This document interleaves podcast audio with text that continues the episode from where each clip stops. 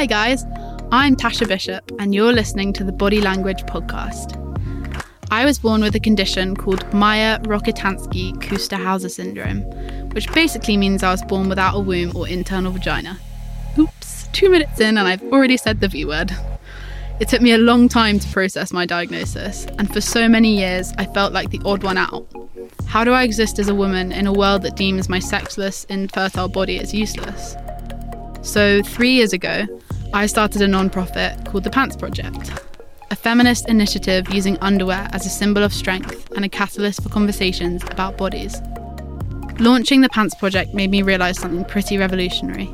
We're all odd ones out. None of us fit the mould. So instead of changing ourselves, we're going to change the conversation. This weekly podcast comes from a personal place, bringing you a filter free, intimate insight into all kinds of bodies that make up this world the way we talk about them, hide them, and ultimately how we come to value our imperfections in a society set on perfection.